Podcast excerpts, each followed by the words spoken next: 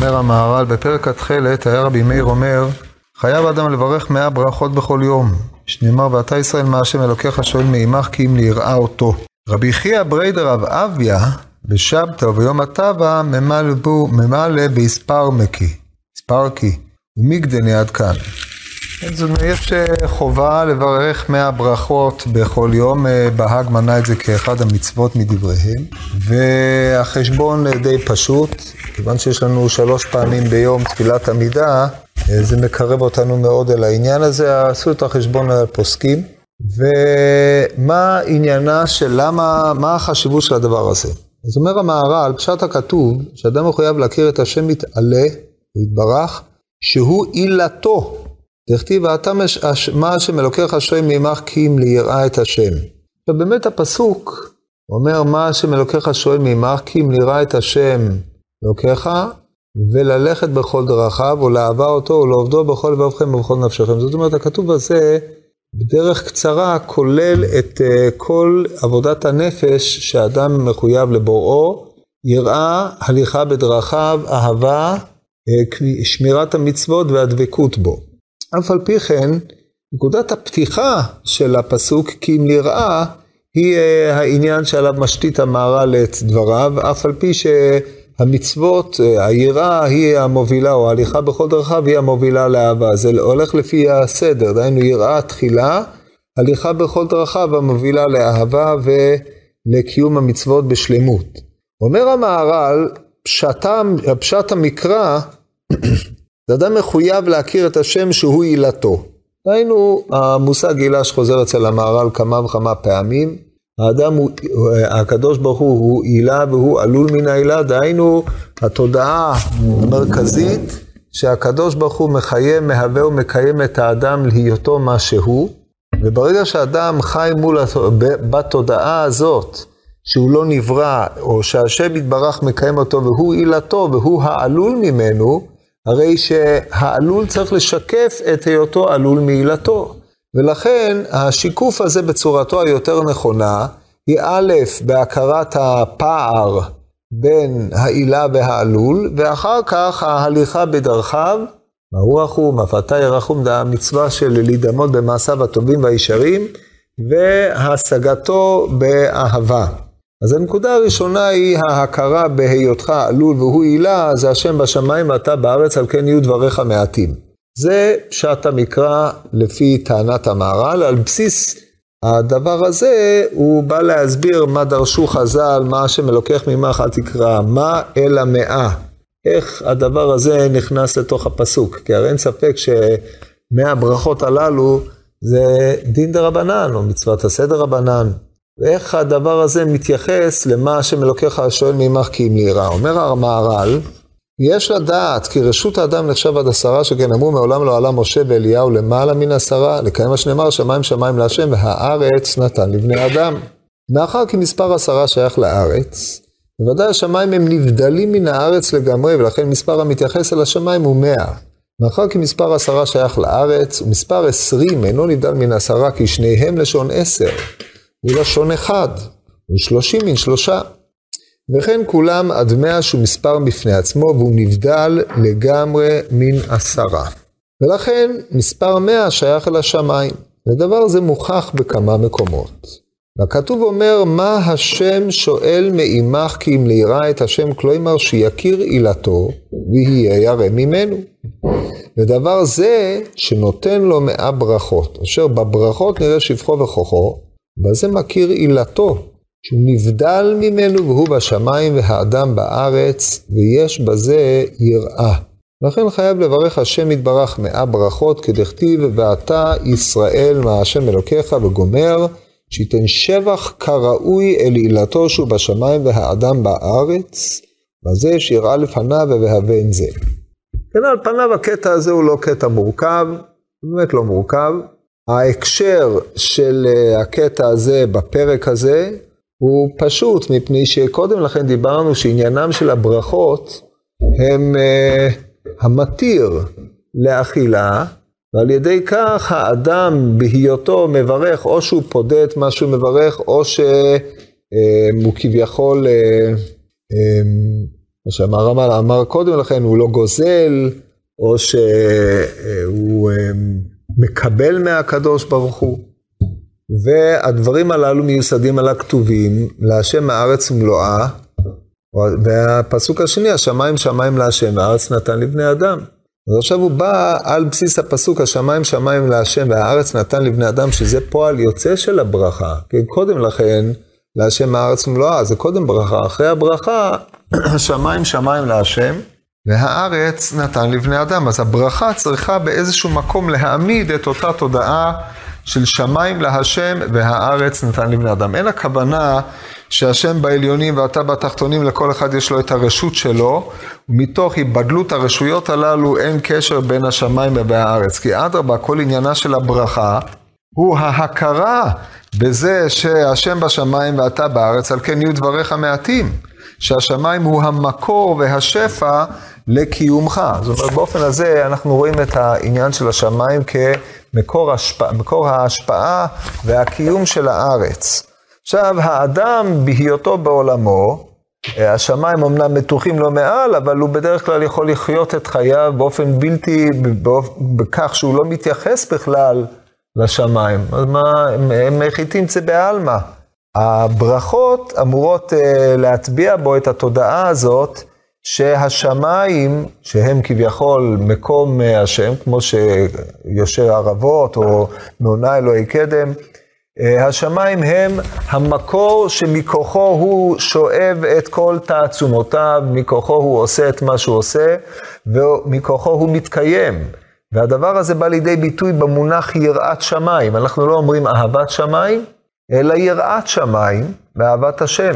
כי היראה היא ההשגה שאתה כל כולך תלוי באחר, והוא עומד ומשגיח עליך.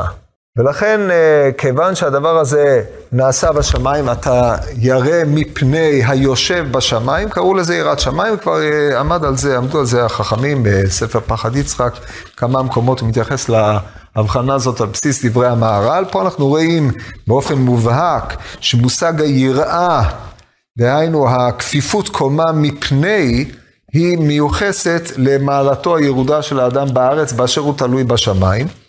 הביטוי של האדם החי בתודעה הזאת היא הברכות המתמידות ש, שמה שהוא מברך. שהרי ראינו קודם לכן שהברכה אה, מבטאת את העובדה שמה שהוא נוטל מן העולם, הוא לא נוטל משלו, אלא או שהוא פודה, כמו שאמרנו בשיטה הראשונה, או שהוא מכיר בעובדה שהקדוש ברוך הוא נותן לו. כן, אלה היו שני הפירושים הראשונים שראינו בתחילת הפרק. הפירוש של לוי, ורבי יהודה אמר, שמואל לפי שיטתו של לוי, השמיים שמיים להשם והארץ נתן לבני אדם, זה לאחר ברכה. זאת אומרת, הברכה מביאה את התודעה שהשם נותן לבני אדם. העובדה שאתה חי בתודעה שמה שאתה ניזון מן העולם הזה, או מה שאתה נהנה מן העולם הזה, איננו אלא מתן שהשם נותן לך, היא השורש של היראה. דהיינו ההכרה ברוממות האל ובעובדה שהאל הוא זה שמאפשר לך את קיומך בעולם הזה. בכללותו זה נקרא עילה. טוב, עכשיו אנחנו צריכים לעבור, זה, זה פחות או יותר העניין כאן, כך שהמהר"ל הביא את זה פה באופן טבעי כהמשך למה שהיה בפסקאות הקודמות. הנקודה המחודשת שהמהר"ל נזקק לה, ודרכו לעשות את זה כמה וכמה פעמים, ובאמת אה, מכאן לקח ללומדי דרש, שצריכים לעיין יפה יפה כיצד דרשותיהם של חכמים משתלבים לתוך הפסוק. זאת אומרת, מהם הטכניקות שהם נקטו, אם אה, באופנים לשוניים, אם באופנים ענייניים, כדי לשלב את הדרשות שלהם בתוך הכתובים. אה, הייתה ביקורת קשה מאוד על אה, אופני הדרשות של חז"ל על ידי הקראים, שהם טענו שחז"ל היו רחוקים מהבנת פשיטי המקראות, אבל מלבד המגינים הרבים שקמו לחכמים מהראשונים, אחרונים נתחברו חיבורים בדורות האחרונים כדי להסביר את דרכי הדרשה של חז"ל. עכשיו זה נושא שנזנח בישיבות, כמו גם נושאי לימוד ההגדה ודרכי הדרש, האגדיים, הלא האגדיים, ההלכתיים, מידות שהתורה נדרשת בהם, הבנת ההגיונות של הגזירה שווה, קל וחומר בענייניו, כלל ופרט, פרט ופלל, אה, דבר שבא כלל ויצא מן הכלל ללמד, ועוד אה, שאר יג מידות, אה, כלל קודם לפרט, פרט קודם לכלל, וכל העניינים הללו. והדבר לדעת הרמב"ם בהלכות תלמוד תורה, לפי הגרסאות הדפוס, הלא מדויקות, ויבין במידות שהתורה נדרשת בהן, ולפי גרסת כתבי היד המדויקים, וידין במידות שהתורה נדרשת בהן. אדם צריך לדע, לדעת איך לדון בהן, צריך להבין אותן. בוודאי ובוודאי, כשאתם לומדים אגדה, צריכים לדעת איך חז"ל דרשו את הדרשה הזאת, ואדם צריך להשקיע מאמץ כדי להבין את זה בין במדרשי ההלכה, בין במדרשי אגדה. אז כמו שהתחלתי לומר קודם, בתקופות האחרונות חוברו כמה ספרים בעניין הזה. למשל, אה, המלבים שחיבר, אה, הפירוש שלו מיוסד על ניסיון לבסס את אה, דרשות חז"ל במדרשי ההלכה, בפרט בספרה, על אילו עקרונות לשוניים שהוא גיבש אותם בקצרה במבוא לפירושו לויקרא בשם איילת השחר. גם היה ניסיונות, אה, ניסיון אה, חשוב נעשה על ידי בעל הביאור, נפתלי הירץ ויזל, שהספר שלו מסיבות אה, די ברורות לא מצוי בכמה בחנויות, ובקיצור נדיר למצוא. עכשיו יש עדנה שהתחילו להוציא אותו מחדש, ויש לו דברים מאוד מאוד מעניינים וחשובים. ובעקבותיו הרב דוד צבי מקלנבורג בפירוש אה, אה, פירוש שלו הכתב והקבלה, הנציב, המשך חוכמה ועוד אה, עשו מאמץ בעניין הזה. והמהר"ל גם לאורך ספריו, כשהוא נזקק לדרשות חז"ל, הוא גם טורח לראות איך לשלב את הדרשה הזאת בתוך הכתובים כדי לקרב אותה אל הפשט, למרות שאין ספק שמה ומאה אין, אה, זה איזשהו דרש, כן? מה שמלוקח שואל ממך כי אם ליראה, זה שהאדם צריך להשיג את ענייני היראה על ידי לימוד ענייני היראה. בא המהר"ל ואומר שהברכות, מאה ברכות בכל יום, שהן מלוות את האדם בכל יומו, בעיסוקו בעולם, כאשר אדם אוכל ושותה, כאשר אדם עומד ומשופך ליבו לפני השם, או כאשר אדם נזקק לכל מיני אה, מעשים במהלך חייו, במהלך יומו, והוא נזקק לאותן ברכות, הברכות הללו הן מלוות את התודעה של האדם, או מעצבות את התודעה של האדם, כמי שעומד לפני השם, או בעל הכרה שמה שיש לו ניתן לו מן השם יתברך. והשם הוא בשמיים ואתה בארץ. ופה, אם אנחנו נחזור לדרשה של רבי לוי, רבי לוי ראה מכתיב להשם הארץ ומלואה וכתיב הארץ נתן לבני אדם, כאן לפני ברכה, כאן לאחר ברכה. זאת אומרת, השמיים שמיים להשם והארץ נתן, נתינת הארץ שכל שפעה באה מכוח נתינה מן השמיים. זה עצמו מעמיד את האדם על תודעת העילה והעלול. ולכן אה, המהר"ל קושר את מה עם מאה. עכשיו, יש פה עוד איזשהו חשבון מספרי, ואנחנו יודעים ש... או אני מניח שמי שקרא קצת מהר"ל יודע שהמהר"ל נזקק הרבה לנומרולוגיה, ובגדול, תורת המספרים פה, פה זה די פשוט, יש מקומות שזה הרבה יותר מורכב, אבל כאן הטענה היא כזאת. אנחנו יודעים שהעולם, אנחנו מחלקים בתורת המספרים, או במספרים כפי שהוא רואה אותם, יש לנו יחידות, יש לנו עשרות ומאות. היחידות מציינות אה, פרטים, העשרות מציינות את הריבוי, ולכן אנחנו משתמשים במונח רבבה. רבבה זה ריבוי של אלפים, כן? זה לשון רוב. ולכן ברגע שאנחנו מגיעים לעשרות, הם ריבוי של פרטים. המאה, אומר המהר"ל בכמה וכמה מקומות, כאשר הוא מדבר על 600 ריבו, איך, או 60 ריבו, איך אנחנו מגיעים לזה, או 600 אלפים, המאה חולק תחום לעצמו. הוא חוזר למחזור של האחדים, אבל הוא חולק תחום לעצמו, הוא כבר לא שייך לריבוי, אלא זה מעלה נבדלת.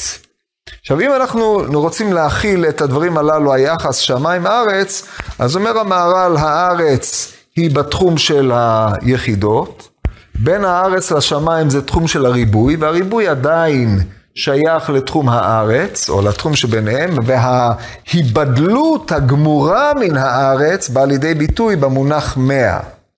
אשר על כן, ופה הוא נזקק לגמרא במסכת סוכה בה', שאומרת הגמרא מעולם לא ירדה שכינה למטה מעשרה ולא עלה אדם למעלה מעשרה. זאת אומרת, יש איזשהו גבול. השכינה היא בעליונים, האדם הוא בתחתונים, הפער הזה הוא מה שמאפשר את אותה יראה, אין נקודת מפגש. מפני שהאדם עומד ירא, הירא ניצב מרחוק, הוא לא מתקרב, האוהב מתקרב. כמו שהקדוש ברוך הוא הזהיר, וגם הכהנים הניגשים אל השם יתקדשו, דהיינו ייבדלו ויעמדו במקומם, פן יפרוץ בם השם, כי במקום שהשכינה שורה, אדם אסור לו להתקרב, צריך לעמוד ולירא. לכן ההיבדלות של השמיים באה לידי ביטוי לפי טענת המהר"ל במונח מאה. לעומת הארץ. כן, מאה ברכות, גם המספר מאה, מלבד זה שהוא נסמך על המילה מה, כי קל אה, שם לדרוש מה מאה, אבל מלבד זה הוא גם מעצב בריבויו למספר מאה את אה, אותה תודעה של הילה ועלול, זה פחות או יותר מה שעולה מן הפרק הזה. טוב, אנחנו עוברים לפרק הבא. פרק ט"ו, המצוות שהם עם האדם, עם האדם ותמיד יסובבו עם שלוש מצוות, יש לבאר ענייניהם. בפרק התחלת אנו רבונון חביבים ישראל שסיבבנה הקדוש ברוך הוא במצוות תפילין בראשם ותפילין בזרועותיהם, ציצית בבגדיהם, מזוזה בפתחיהם, ועליהם אמר דוד, שבע ביום היללתיך על משפטי צדקך. כן, שבע, זה די ברור, יש לנו שניים של תפילין, יש לנו ארבע של ציצית, ואחד של מזוזה, הרי לכם שבע, כי ציצית, לפי שיטת רבי ישמעאל במשנה, זה ארבע מצוות. אמנם, בספר מצוות אנחנו מונים אותם כמצווה אחת, אפשר היה לעשות את זה שניים, כי הרי תכלת ולבן יכולים לדון גם הם כשתי מצוות, אז זה דן הרמב"ם בשורש 11 בספר המצוות, מה היחס בין ציצית לתפילין. תפילין הם לא מעכבות, ציצית אה, גם הארבע מעכבות, התכלת והלבן, והוא עושה שם חשבון ומראה כי חוזרים לידון כמצווה אחת בגלל שונות הכתובים. אבל בין כך ובין כך לעניין מה שהקדוש ברוך הוא סיבב את האדם, הוא מסובב מארבע, צדד, מארבע צדדים, בארבע כנפות, הרי כל, כל ציצית היא מצווה, ומזוזה בפתחו.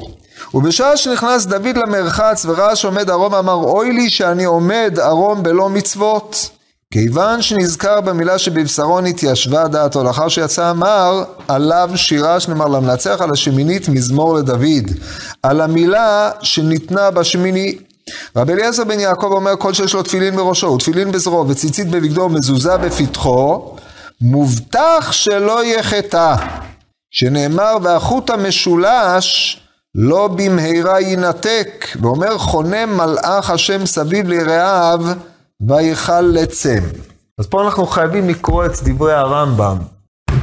מה זה חונה מלאך השם סביב ליראיו ויכל לצם? אומר הרמב"ם בהלכות מזוזה,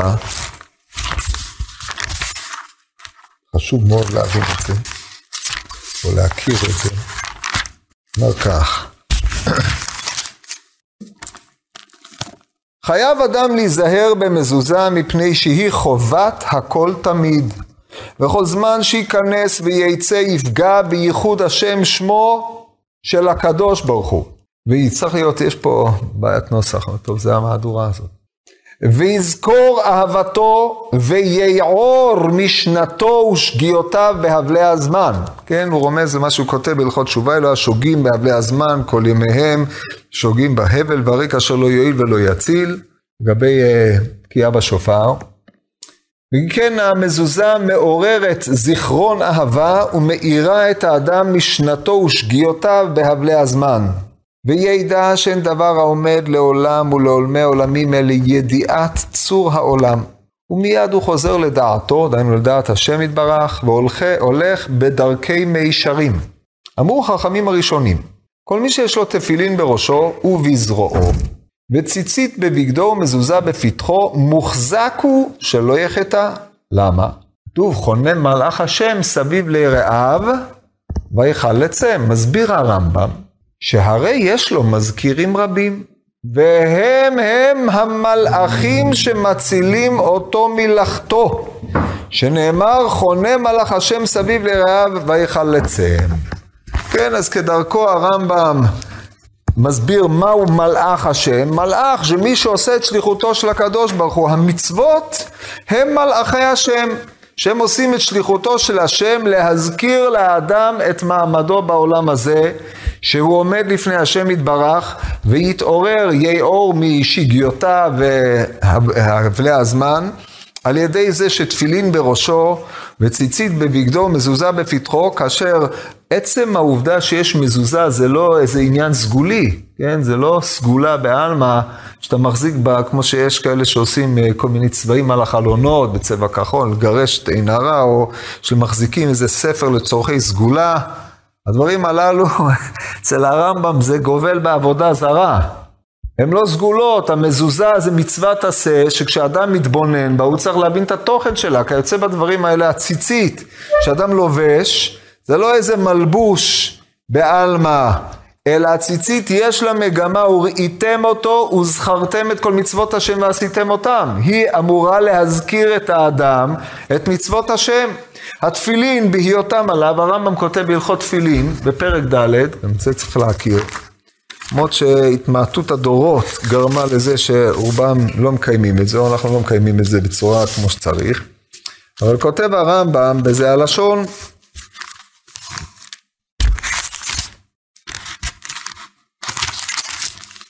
כן. קדושת תפילין. קדושתן גדולה היא שכל זמן שהתפילין בראשו של אדם ועל זרועו, הוא עניו וירא שמיים, ואינו נמשך בשחוק ובשיחה בטלה, ואינו מהרהר מחשבות רעות, אלא מפנה ליבו בדברי האמת והצדק. כן? או לא? איך? הקמן, שמוצאים אנשים שגם עם התפילין בראשם וכו', זה לא בדיוק פועל עליהם, אלא הכל תלוי איך אדם מתייחס למה שנמצא עליו. כאשר התפילין עליו, תכף תשמעו את ההקשר ולהבין. להבין למה. לפיכך צריך אדם להשתדל להיות עליו כל היום, שמצוותן כך היא. אמרו על רב, תלמידו של רבינו הקדוש, שכל ימיו לא ראו שהלך ארבע אמות בלא תורה או בלא ציצית או בלא תפילין. אף על פי שמצוותן לובשן כל היום בשעת התפילה יותר מן הכל וכו'. ועכשיו הרמב"ם כותב קודם לכן, שכאשר תפילין נמצאות על האדם, אסור להסיח את דעתו, מפני שבקל וחומר מציץ. עם ציץ יש רק אה, שם אחד, בתפילין יש 21 אזכרות של שם הוויה, ואיך אדם יסיח דעתו מהם? אז אם אדם נוהג עם התפילין כפי שהתפילין מטילות עליו לנהוג, אז ממילא הוא ענב ושפל רוח, מפני שהרי מתקיים בו מה שכתוב, השם עליהם יחיו, זה כביכול הכתר, או, או מלאך השם יושב לו על ראשו ומשגיח עליו. זה האופן שבו ההתייחסות למצוות היא ההתייחסות הנכונה, זה לא איזשהו אה, חפץ מצווה שאדם מניח כדי לסמן וי ומשם ואילך. זה עוד איזה בגד, עוד איזה פריט שהוא לובש כאיזה ריטואל יומיומי, אלא לתפילין הללו יש משמעות שהיא זוקקת את האדם התייחסות אליהם באשר הם תפילין, כן.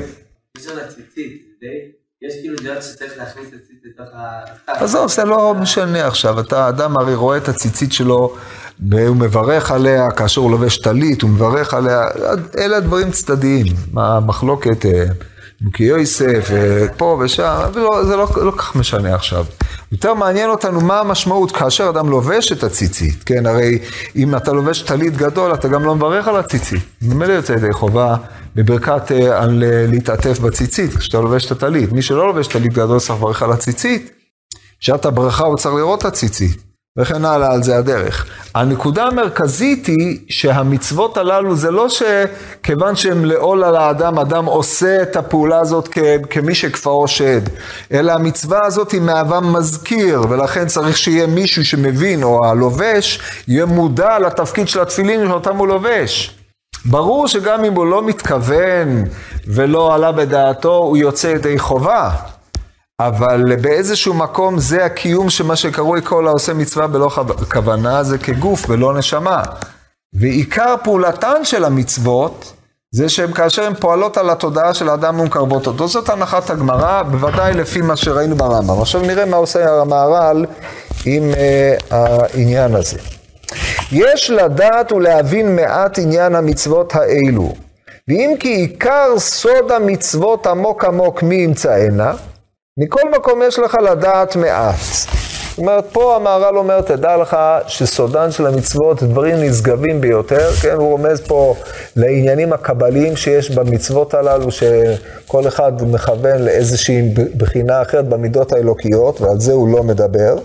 אבל אף על פי כן, הוא מקרב את העניינים הללו אל האדם במידה, כפי דרכו. כי השם יתברך רוצה לזכות את האדם שיהיה מסובב בשלוש מצוות אלו, שהם שייכים לאדם. זאת אומרת, זה שבחרו את המצוות הללו מפני שהם משויכים להוויית האדם ולעצם מגוריו בעולם. עכשיו, יש פה שייכות מדורגת כפי שתכף תראו, כי התפילין הם מצוות קשורים באדם, זאת אומרת, הם על האדם עצמו, אדם קושר אותם על זרועו ועל ראשו. והציצית הם בבגדו, שהוא רחוק מן האדם יותר מן התפילין. והמזוזה בביתו הוא עוד יותר רחוק. וכאשר הוא מסובב מגימל מצוות, על זה נאמר, והחוט המשולש לא במהרה יינתק. אמנם זה טעם אילו גימל מצוות על דרך הפשט. במילים אחרות הוא אומר שהמצוות הללו מלוות את האדם בשלוש רמות. רמת הגוף, רמת הלבוש ורמת המגורים של האדם, שאלה הם הדברים הקרובים אל האדם, הם מצויים איתו תמיד, בוודאי ודאי פה יפים דברי הרמב"ם, שכל פעם שהוא נכנס ויוצא לביתו, הוא נזכר בראותו את המזוזה במה, בייחוד השם. כאשר הוא מתבונן בציצית הוא נזכר במצוות השם, וכאשר התפילין נמצאים עליו, אז הוא ענה ושפל רוח ויודע בשכינה אה, מעל ראשו של האדם. אז זה על דרך הפשט. עכשיו, מה נכנס לרובד קצת יותר עמוק בפירושם של הדברים. וכך מוכר בפרק השואל, ואמרו שמה, בכל עת יהיו בגדיך לבנים זה מצוות ציצית, ושמן על ראשך על יחסר זה מצוות תפילין. מה העניין שתי מצוות שזכר הכתוב יותר משאר מצוות? אבל פירוש זה הכתוב, שאמר בכל עת יהיו בגדיך לבנים, רצה לומר שיהיה לאדם זיכוך הגוף, עד שיהיה מסולק מן הפחיתות לגמרי. וזה בכל עת יהיו בגדיך לבנים. זאת אומרת, עכשיו בפסקאות הקרובות, לאורך כל העמוד, עד ושמן על ראשך לא יחסר, הוא מדבר על תיקון הציצית ועניינו. אז בגדול, הכלל של המהר"ל הוא שעניין הציצית זה תיקון הגוף. הגוף עצמו הוא לבוש לנשמה, והציצית הוא מעין, אה, מאחר שהוא מחובר אל הלבוש, הוא מורה לאדם איך עליו להתייחס בלבוש האמיתי שלו, שזה גופו. עכשיו נראה איך זה בא לידי ביטוי. שיהיה אדם זיכוך הגוף עד שמסולק מן הפחיתות לגמרי, וזה בכל עת יהיו בגדיך לבנים. קרא הגוף בגד שהוא מלבוש על הנשמה. בגד לבן זה בגד נטול חטאים. בגד, כתם זה כמו שאנחנו רואים בפסוק, אה, אה, כתוב, אה, אם יהיו חטאיכם כשנים כשלג ילבינו, אם יעדימו חתולה כצמר יהיו, והלבנת הבגדים, הרב כבסני מעווני ומחטאתי טהרני, הלובן הבגד מייצג את הניקיון מן החטא. כן, בכל עת יהיו בגדיך לבנים, פירושו של דבר של, שלבושך יהיה נטול חטאים, נטול חטא. ולכן אמ, הציצית, שהיא אמורה לכוון את האדם לעניין הזה, היא מורה לאדם לשמור על בגדו לבן, לא הבגד יכול, או החטא יכול לבוא בשני אופנים, או ביטול עשה, או עשיית לא תעשה, ולכן העניין של הציצית יכוון לשני הדברים הללו, כפי שהוא הולך ומפרש. לכן מורה בפרק השואל, תניא אתם, רב אליעזר אומר שוב יום אחד לפני מיתתך, שאלו תלמידיו את רב אליעזר, וכי אדם יודע איזה יום ימות? אמר להם וכל שכן, ישוב היום, שמא ימות מחר ונמצא כל ימיו בתשובה. ואף שלמה בחוכמתו אמר, בכל עת יהיו בגדיך לבנים, ושמן על ראשך על יחסר. אם כן, בכל עת יהיו בגדיך לבנים, לפי הפרשנות הזאת, האדם צריך ללבן את בגדו בכל יום, דהיינו לשוב מן החטא. על ידי ישיבה מן החטא הוא מטהר את בגדו. איך הדבר הזה מתקשר לציצית? כי הרי בכל עת יהיו בגדיך לבנים כן תרתי התאמרו בה. זה ציצית, ומצד שני, זה הנוהג, הנוהג שממליץ רבי אליעזר לכל אדם, לעשות תשובה כדי ללבן את בגדיו. אז זה המהר"ל יגיע לזה עוד מעט, הוא יגמור לצטט את זה. אמר רבן יוחנן בן זכאי, משל לאדם שזימן את עבדיו לסעודה ולא קבע להם זמן. פיקחים שבהם קישטו עצמם וישבו על פתח בית המלך, אמרו כלום חסר לבית המלך. טיפשים שבהם הלכו למלאכה, אמרו כלום יהיה סעודה ולא טורח. ביקש המלך את עבדיו הפיקחים ונכנסו לפניו כשהם מקושטים, שמח לקראת פיקחים וכעס לקראת טיפשים. אמר הללו שקישטו עצמן לסעודה ישבו ויאכלו וישתו, הללו שלא קישטו עצמן לסעודה יעמדו ויראו. ונראה לומר, כי מה שאמר שחילק בגדי מלכות לעבדיו, כן, זה לא בדיוק כתוב באופן הזה פה, זה מופיע במשל אחר. משל למה הדבר דומה למלך שחילק בגדים, בגדי מלכות, או בגדים לעבדיו. הפיקחים שבהם שמו אותם בקופסה ושמרו אותם, והטיפשים שבהם עשו בהם מלאכה, כאשר טבע אותם המלך, את הפיקחים אה, הוא אה, הזכיר, ואת הטיפשים הוא ענש על זה שלכלכו את בגדיהם. אז הוא פה הביא את ההגדה הזאת בקשר להגדה שהיא לא בדיוק אותה הגדה, אבל זה לא משנה, העיקרון הוא אותו עיקרון. ונראה לומר כי מה שאמר שחילק בגדי מלכות לעבדיו זה הגוף שהוא בגד הנשמה. ולכן מס... מסיים יינתנו כלי לאוצר. דהיינו אל הקבר שהוא כמו אוצר והם ילכו לבתיהם לשלום שהיא הנשמה כמו שאמר בסוף שהקדוש ברוך הוא יאמר על גופם של צדיקים ינוח על משכבותם ועל נשמתם אומר והייתה נפש אדוני צורה בצורה חיים את השם אלוקיך. כן את הקטע הזה של המדרש הוא לא ציטט זה מופיע בהמשך הגמרא במסכת שבת. כללו של דבר המשל מלך נתן לעבדיו בגדים. מה עושה העבד עם הבגדים הללו? או לענייננו מהו הנמשל של הבגד? המלך נותן לעבדו, הלא היא הנשמה הגנוזה תחת כיסא הכבוד, שהיא חלק אלוה ממעל, שהקדוש ברוך הוא נותן לה שליחות ושולח אותה לעולם ומשביע אותה, תהי צדיק ואל תהי רשע. או משביע את האדם, נושא הנשמה, תהי צדיק ואל תהי רשע, הוא מפקיד אצלו בגדים. בגדי המלך, זה מה שהוא מפקיד אצלו ועל האדם או על הנשמה לשמור את הבגדים הללו באשר הם בגדי המלך. האדם מגיע לתוך העולם ומשתמש בבגדי המלך הללו כאילו הוא המלך. אני אמלוך. הוא מזהם את הבגדים ומלכלך אותם, ומאבד מהם כל זיכרון היותם בגדי המלך. לימים נתבע האדם לחזור אל המלך ולהחזיר את פקדונו. הצדיק ששימר את בגדיו בקופסה, דהיינו צדיק ששימר את בגדי המלך בתור שכאלה, מחזיר אותם, המלך נוטל אותם, מפקיד אותם באוצר, ושולח את העבד הזה לביתו לשלום. האוצר אומר המהר"ל, זה הקבר, עד שיתקיים בו, בפתחית קברותיכם עמיד, היינו כאשר הוא יחזור ללבוש את הבגדים הללו בעת אה, שיבוא לפני המלך, שזה אז זמן השכר לעתיד לבוא. ואילו הרשעים, כעס המלך עליהם, היה צריך לשלוח את הבגדים הללו למכבסה, ללבן אותם אחרי שהם זוהמו בחטא והם נענשו. אז אם כן יוצא לפי העניין של המהר"ל שעניין הבגד הוא הגוף והוא אמור לייצג באיזשהו אופן את רצון המלך שהוא ניתן לו. זה המודל שעליו מבוסס, מבוססת הפרשנות של המהר"ל לגבי עניין הציצית. הציצית שהיא מתלווה אל הבגד, היא אמורה לכוון את האדם לתפיסה אמיתית של מה הוא ומה בגדו, מה התפקיד של הבגד של האדם. הגוף הוא בגד, הוא לבוש. היום כאן, מחר בקבר הוא בלה, כמו כל לבוש, ואחרי שמשתמשים בו, הוא בלה. והלובש את הלבוש הזה צריך להשתמש בלבוש הזה כפי הייעוד האמיתי שלו, של לבושה דמלכה. ואם הוא משתמש בזה שלא לפי ייעודו האמיתי, הוא מקלקל את התפקיד האמיתי של אותו בגד. עכשיו המהר"ל עם זה מסביר את התפקיד, על בסיס זה מסביר את תפקיד הציצית. ומצד ציצית נתן השם יתברך לאדם שיהיה מזכך ומטהר גופו מן הפחיתות.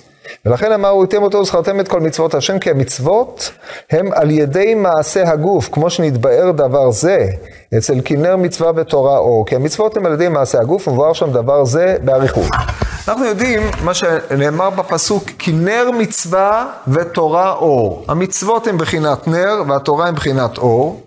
להקשר דנן, כתוב ולבש הכהן מידו בעד מידו כמידתו, המצוות הן מידותיו של האדם, הם הלבוש של הנשמה. כאשר הנשמה מתייצבת בפני בורא לעתיד לבוא, היא באה מלובשת במצוות שהיא עשתה.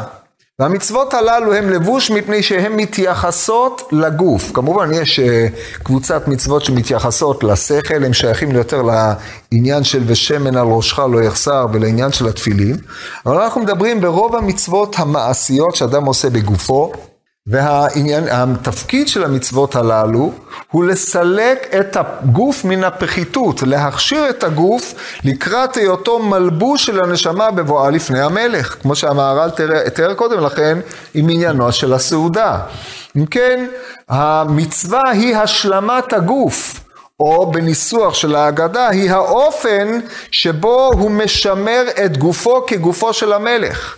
או כגוף שהמלך מסר לו, סליחה, כדבר השייך למלך, כלבוש המלך.